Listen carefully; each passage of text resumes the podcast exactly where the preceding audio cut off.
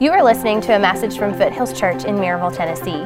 More information about Foothills Church can be found online at foothillschurch.com. Well, good morning, church. My name's Landon. I'm the next gen pastor here. I'm excited to teach this morning and finish out this series. And before we get going, I want to give just one quick announcement. Next week, we begin a brand new series called 10, and we're celebrating 10 years of discipleship as a church. So, this is like our 10 year birthday series. It is going to be such an awesome series. So, next week, one of the cool things that we're going to be doing is we're going to have a birthday cake competition. And, and, so, like we did with Southern Sunday with our pie, we want you to bring your best birthday cake to help us celebrate 10 years together, disciple, making disciples as a church. So do that next week. Also, next week, our new worship pastor will be with us, Pastor Brandon and his associate Pastor Lance. And so we want everybody to be here next week as we start this new series as we lead up into Easter. So uh, it is going to be awesome. We want to make sure that everybody is back here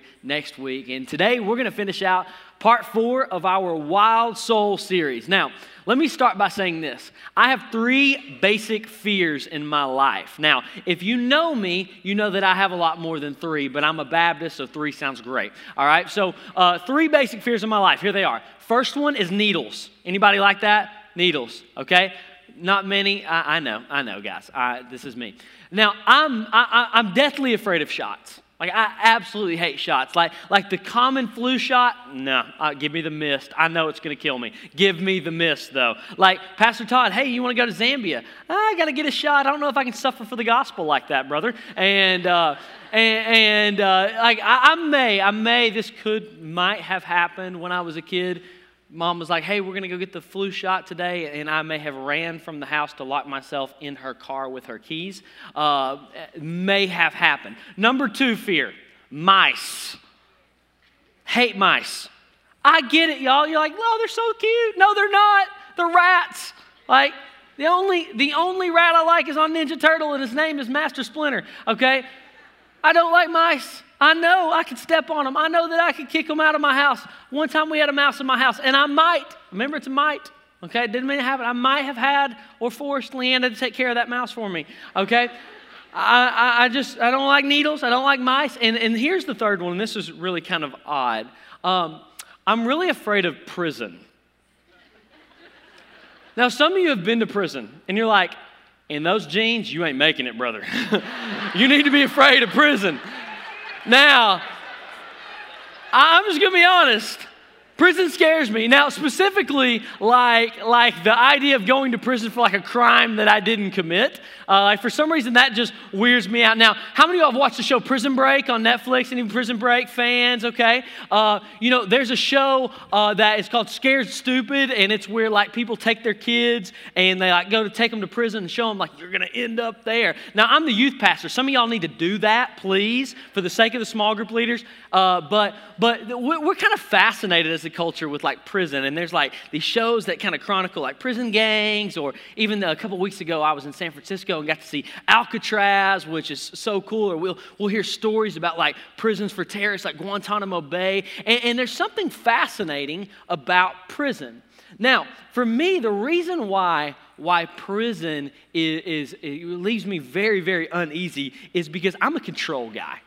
And the fact of being somewhere against my will where I don't want to be. And remember, I, like kind of the fear here is like being put in prison for something I didn't do. Like, like, like that really scares me because I like to be in control and, and I don't want to, like, there's just nothing worse for me than the idea of being trapped in something and not being able to get out. That's why some of you are afraid of roller coasters. You don't want to throw the, the thing over top and be trapped. That's why some of you are, are claustrophobic because you don't want to be trapped in some place or somewhere that you can't get out. And so I, I'm not saying everybody's afraid of prison or everybody's afraid of roller coasters. What I'm saying is that I think it's kind of basic for humans that we all have some sort of fear like this. And here, here's kind of the fear here. Every single person in this room, whether you're a Christian or non Christian, more likely than not, the thought of being trapped in something or somewhere you do not want to be gives you an uneasy feeling. Like, like for example, few people really want to sign a three year contract at National Fitness. Let's just be real here. Like, give me the month to month. Nobody really wants to lock themselves in. It doesn't matter if you're a health nut. You don't want to lock yourself in for, for three whole years. I mean, that, that kind of makes you uneasy. Few college freshmen want to lock themselves into a major their freshman year. Few millennials desire to settle down and to commit and have kids and, and to be married. Few people enjoy the process of picking a baby name because it's like, oh, I don't know, it's going to be a Ruth. Well, I like Ruth. Is Ruth going to be cool? Are they going to make fun of her for that name? Or Nora, that's my daughter's name. Is that like, like a lot of people don't enjoy that process because what if I don't like that name one day? What if that name becomes like, like a terrible name one day? We don't like locking ourselves in. Few people like the job or like the idea of taking a job in another city because what if you get to that job and it was all these amazing things with all the packages and all the benefits and you get to the city that you thought you were going to love and you don't love it. Your kids don't connect in school and, and, and, you can't find friends and your family doesn't follow you there. And, and it's like we don't like to be trapped into something. Why? Because there's a chance that you may realize that you don't want to be in the place that you locked yourself into. And see, we all don't want to be trapped or imprisoned somewhere we do not want to be. And you know this because we've all done this. We have all been imprisoned to something that we wanted to get out of. Maybe it was when you took student loans when you were in college, and, and that was for you the only way, and now you're still paying that debt. Or, or maybe it was a, a financial decision or an impulse buy that you made, and, and, and the Vols had just beat Kentucky, you're like, I'm getting a car tonight.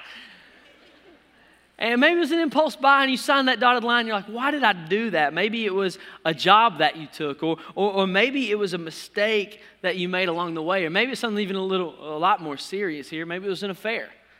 And, and, and it was, you was in the moment, and you on that work trip, and, and you knew it wasn't right, but you gave into that impulse, and you had an affair, and now you're locked in a place to where your marriage isn't good and you're struggling to rebuild it. Maybe it was a bad habit.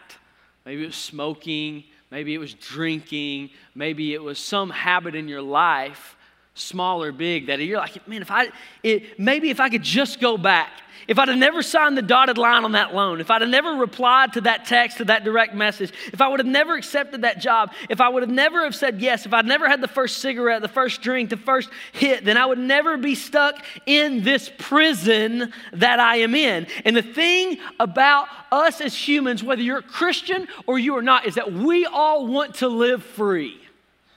We want to live free from debt. We want to live free from sin. We want to live free from the struggles that our parents had. We all want to live free, but we all have a wild soul inside of us. We have a soul that convinces us that freedom is only attainable by doing something. That freedom can only be grasped by, the, by, by taking a drink to just take the edge off the day the wild soul is what convinces us to make the, decisions that put us in the prisons that we are in. And while we all want out of the physical and emotional and spiritual prisons our wild souls have led us to, we just can't. I love what Pastor Trent said. He said it several weeks ago. He said, Living the Christian life is not hard, it's impossible. That's why we need Jesus. And so we all want that freedom, but we just can. And that is exactly where Samson is today as well, as we pick up in our story. He is in a prison that he cannot get out of. He just cannot do it. So if you have your Bibles, turn with me to Judges 16, verse 21. And we are going to pick up on the story where Pastor Trent left off last week. So as you're turning there, we're going to be in verse 21, Judges chapter 16. And the text reads And the Philistines seized him and gouged out his eyes and brought him down to Gaza and bound him with bronze shackles. And he ground at the mill, but the hair of his head began to grow again after it had been shaved. That's where we left off last week. Now, I'll be honest, this series has been amazing. It's been such a good series. And, and it's kind of a hard follow to go from Pastor Todd, Pastor Trent's message last week, like, yeah, let's throw the youth pastor up there, okay? Because these guys have been preaching out of the park messages every single week. And first off, let me just say, man, it, I just thank you, Pastor Trent, for, for giving me this opportunity today to, to speak to this church and encourage and finish out this series. Man, our, our pastor ha, has been going through a time, as you, he shared last week, with, with his family and some health issues. Man, he is leading so well in this season. We have an amazing pastor, don't we?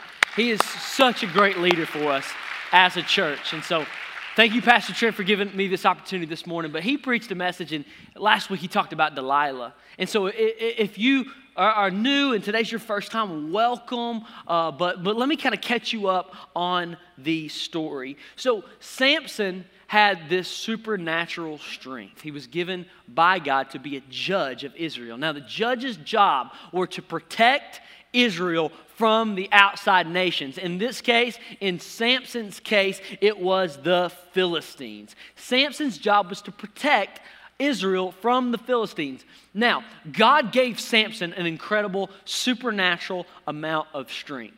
And he said that the only way your strength would, would, would be removed from you is if you cut your hair. So Samson had this supernatural strength, and he made what was called the Nazarite vow. In the Nazarite vow, he wasn't supposed to touch anything dead. He wasn't supposed to, to have any wine on his lips. He wasn't supposed to cut his hair. He had taken this vow before God. And he says, If you don't break that vow, I will never remove my strength and my power from you. Now, Samson had physical strength but he was spiritually very weak because he had what we're calling a wild soul inside of him.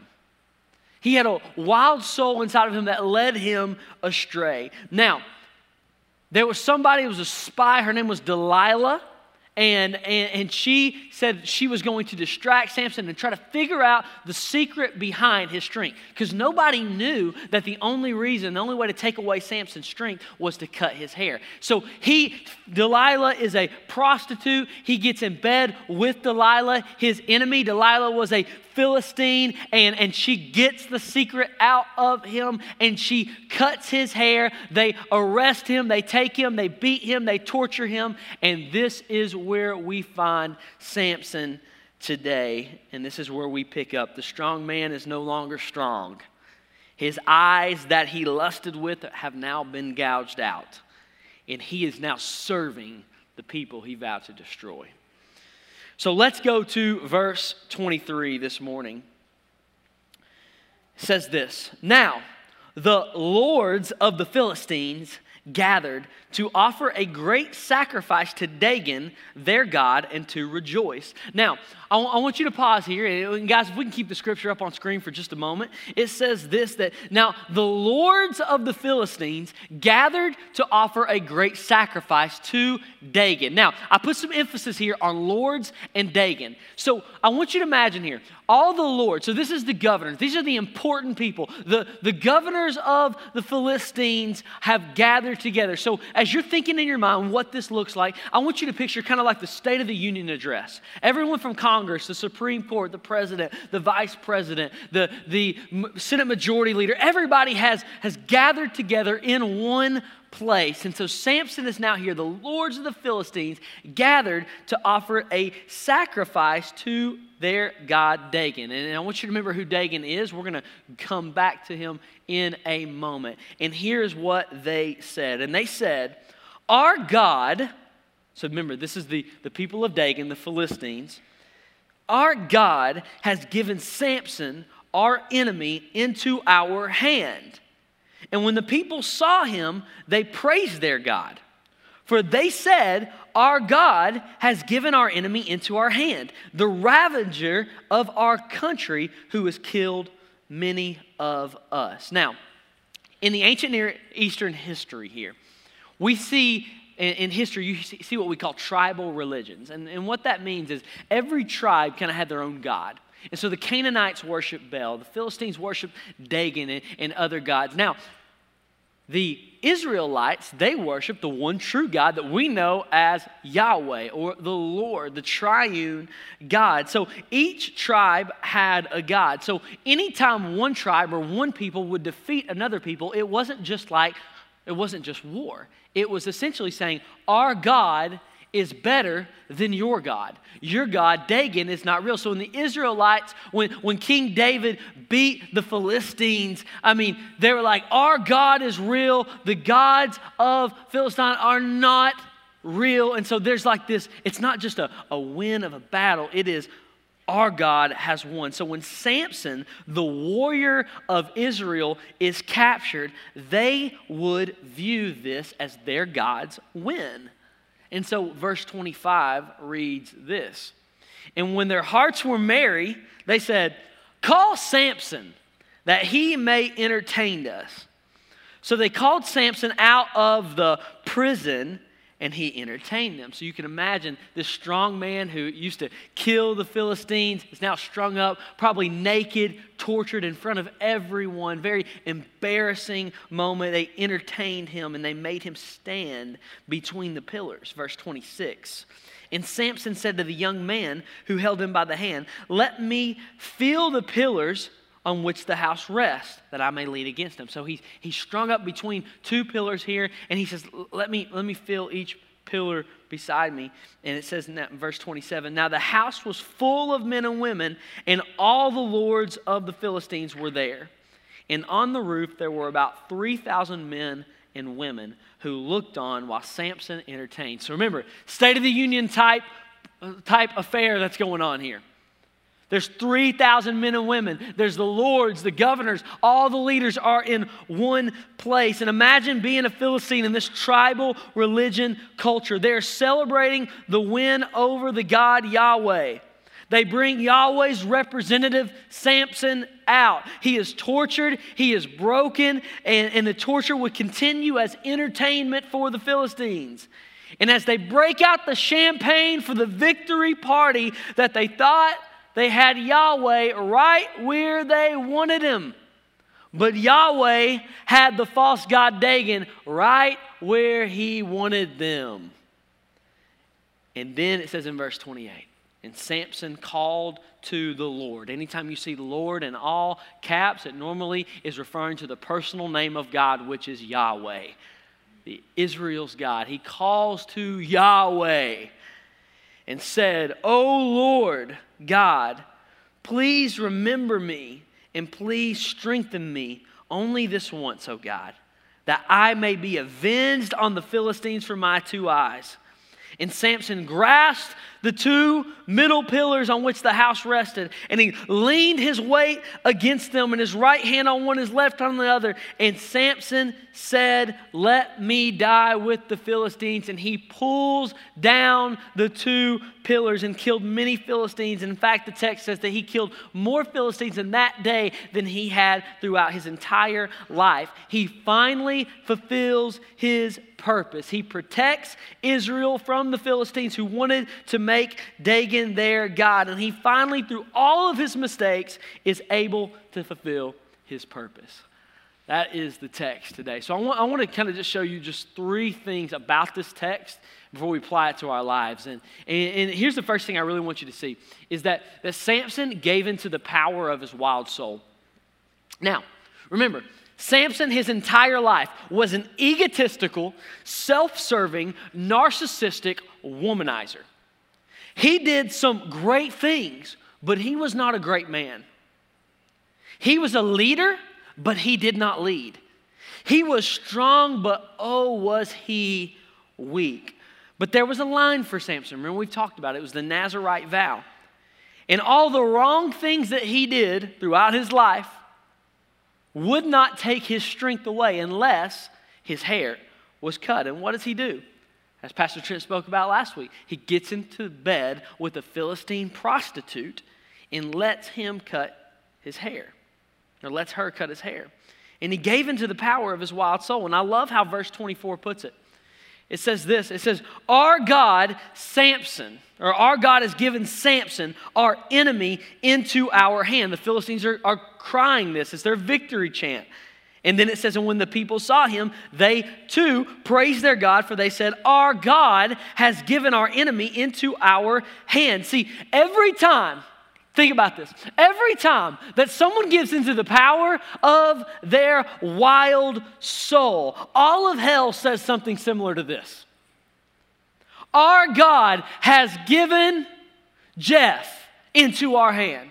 Our God has given Mark into our hands. Every time I sin, our God has given Landon into our hands. You see, dads, every time you blow up on your wife in front of your kids, you know what all of hell says? Our God finally gave this dad into our hands. We got him right where we want him. Every time you look at pornography, all of hell says, Our God has given our enemy into our hands. Every time you need another drink just to take the edge off the day, the all of hell says our God has given fill in the blank into our hands.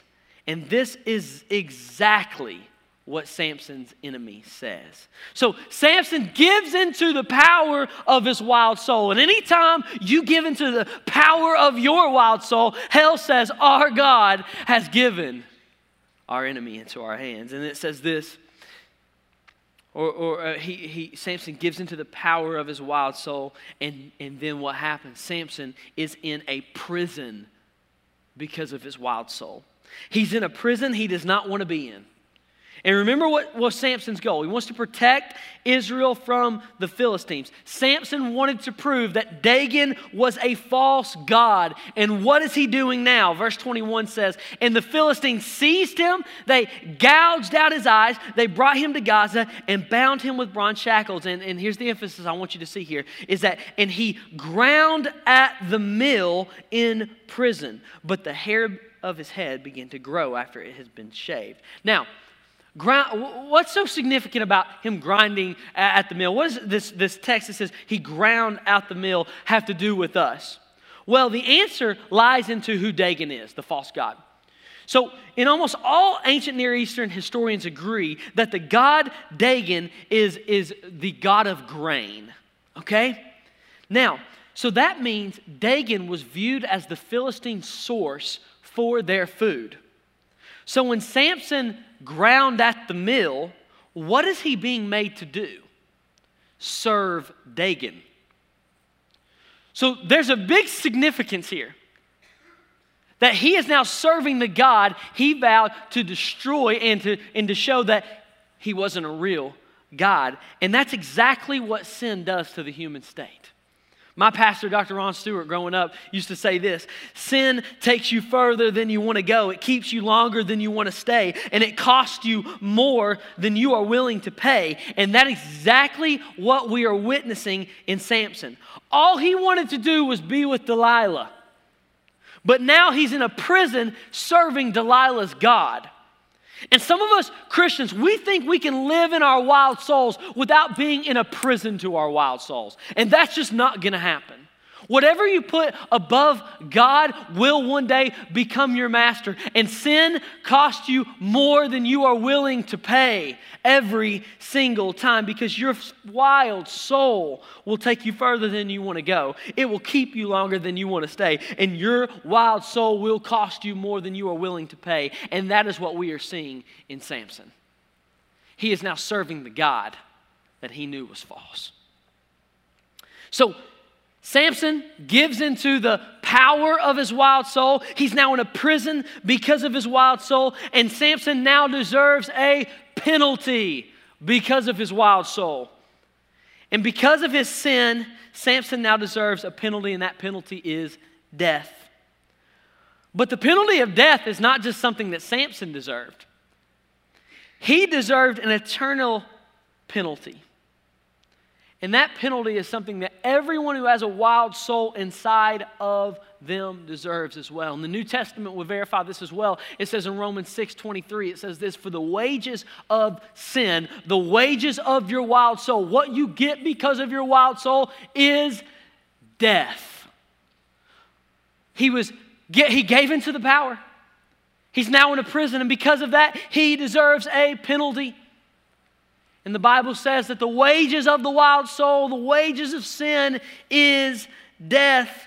Because of Samson's wild soul, he deserved a physical death, but he also deserved death spiritually as well.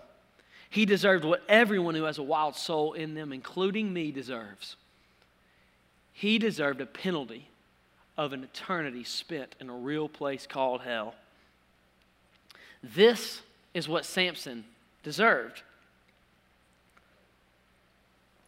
But God was not done with Samson. He was not done with Samson. He had a plan for Samson. And hear me, this is where it gets really exciting for you and me, is that God is not done with you. Samson deserved a penalty, but God was not done. And God's not done with you. Why? Because the second half of Romans 6:23 says this, "For the wages of sin is death." But every time you see a but in the New Testament, it's normally a good thing. Normally. but the free gift of God is eternal life in Christ Jesus our Lord. This is one of the greatest themes in the Bible. Man gave into the power, man led himself into a prison. Man deserves a penalty, but there is a free gift called grace. Samson is about to experience this free gift because what did Samson deserve?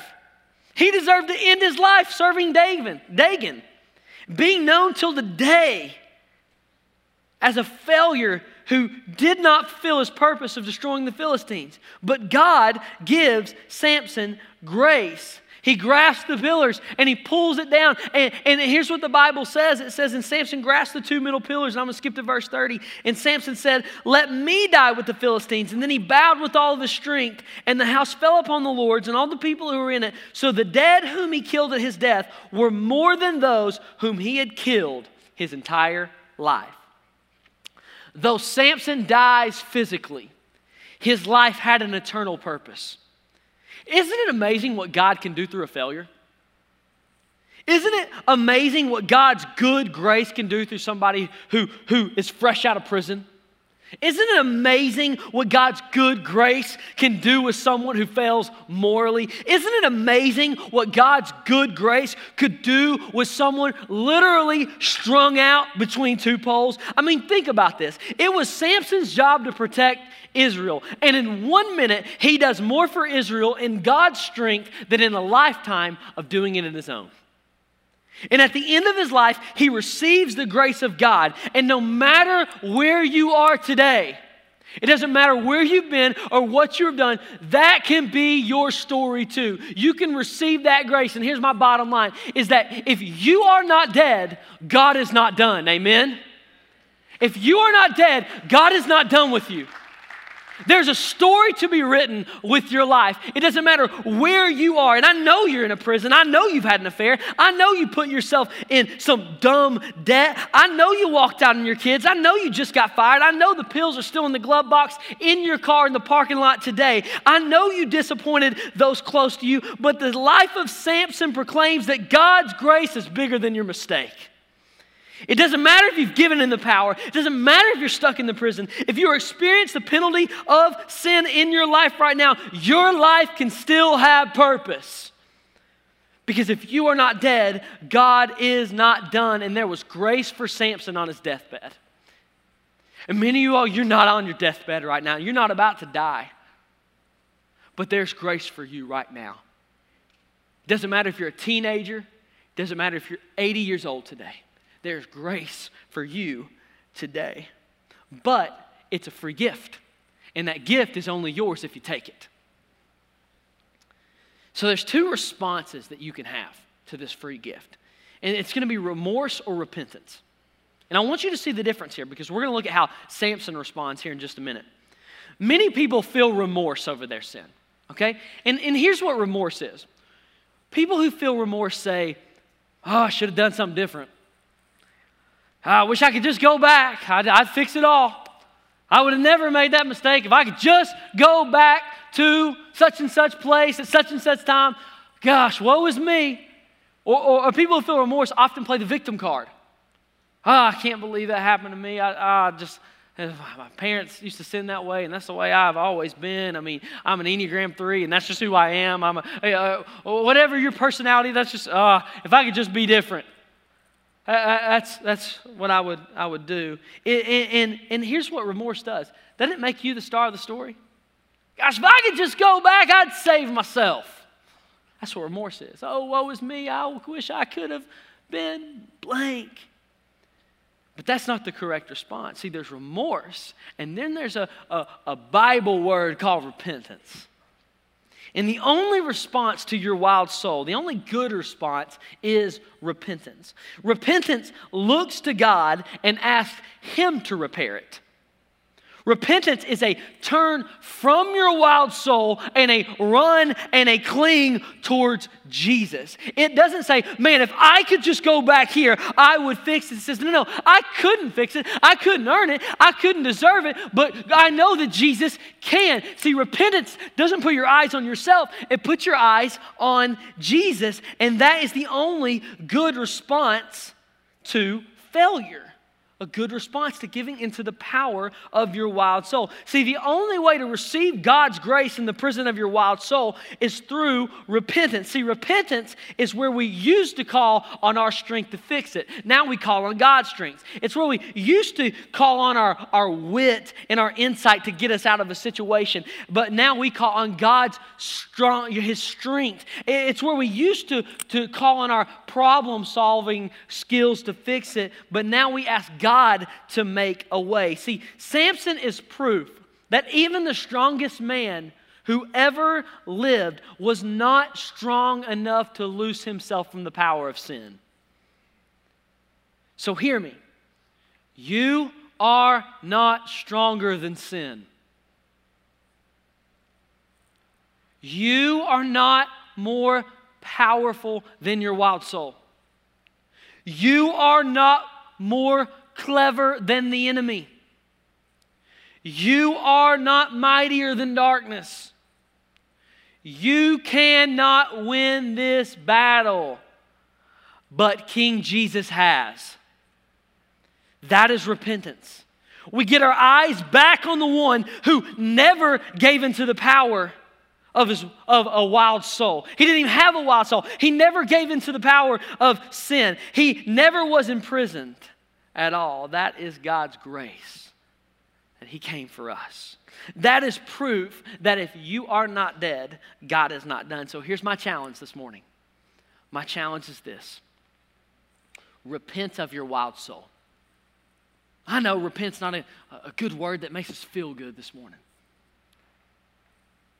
And, and I want you to know, I, I know with 9 a.m. service, there's a lot of people have been coming to church for a long time.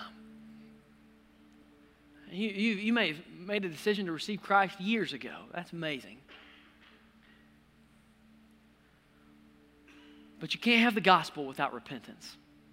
Somebody asked Martin Luther, they said, Why do you preach the gospel every single week? He says, Because every single week you forget it.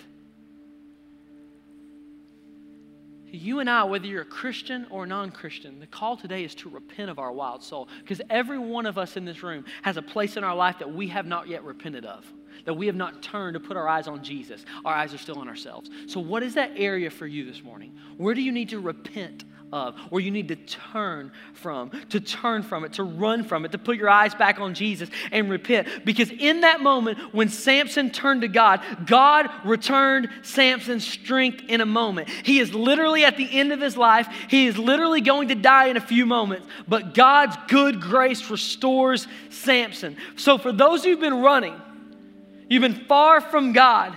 Maybe you've literally attempted to end your life. You feel so hopeless. Grace is available today because it was never too late for Samson to cry out to God, and it is never too late for you as well. But we must repent. And here's how Samson's story ends. It's going to be in verse 31. It says this. Then his brothers and all of his family came down, took him, brought him up, and bandaged him. And he became king of Israel for 60 more years. Is that what the text says? No, that's the NLT, the New Landa translation. It says this it says that his brothers and his family came down and took him and brought him up and buried him between Zorah and Eshtaol and the tomb of Manoah, his father. He had judged Israel for 20 years. See, the story would end a lot better if I was writing it verse 31 I would, oh samson he, he repents of his sin he turns and, and he's restored he becomes king of israel for the next 60 years till he dies of old age in his sleep as a lullaby is playing it's just like the perfect moment because he served god and he turned but that's not what it says i mean what a buzzkill right it's like the worst ending to a movie ever even when you look at like samson's prayer to god i want you to, to really look at it this time it says this it says, Then Samson called to the Lord and said, Oh Lord God, please remember me. And look what it says, please remember who? Me. And strengthen me. Only this once, oh God, that I may be avenged. Vengeance on the Philistines for my two eyes. And Samson grasped the two pillars on which the house rested, and he leaned his weight against them, and his hand one on the left and his hand on the other. And Samson said, Let me die of the Philistines. It's all about me. Even his prayers he turns toward God isn't about God, it's all about Samson. Samson doesn't even truly repent. And I'll be honest, I was so frustrated. I was ready to write this message about how Samson turns back to God in his last moment. And I had this whole message written out. And then I really actually started studying, digging in. I was like, come on, Samson. You went your whole life up and down, and this was your moment. Like, turn. And he's still focused on himself. Samson doesn't even truly repent, he just wants revenge, and he dies. What a terrible ending. It's so frustrating because when we hear, if, if, if you're not dead, God's not done,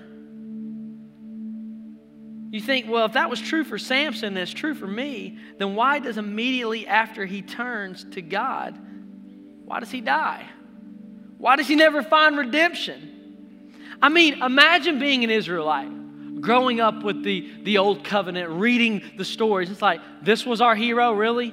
He couldn't even get it right after his eyes had been gouged out? I mean, are you kidding me? That's it? I mean, why? Because we, we want to see Samson overcome his problems, don't we? We want to see him get past his lust. We want to see him learn humility.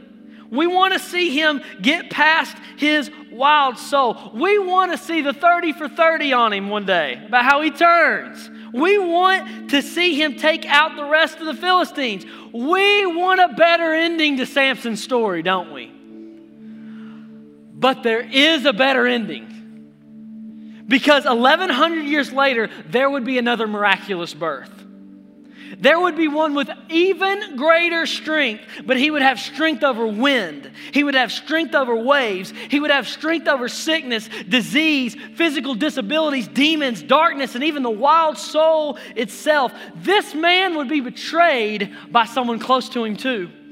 He'd be shackled and chains too. He'd be tortured too. He would die with arms outstretched but he wouldn't be hanged, or he wouldn't be hung between two pillars that imprisoned him. He would hang between two sinners that he loved. And at his death, it would not be the kingdom of the Philistines that would crumble, but the kingdom of hell would crumble at his death. And though Israel stood in awe,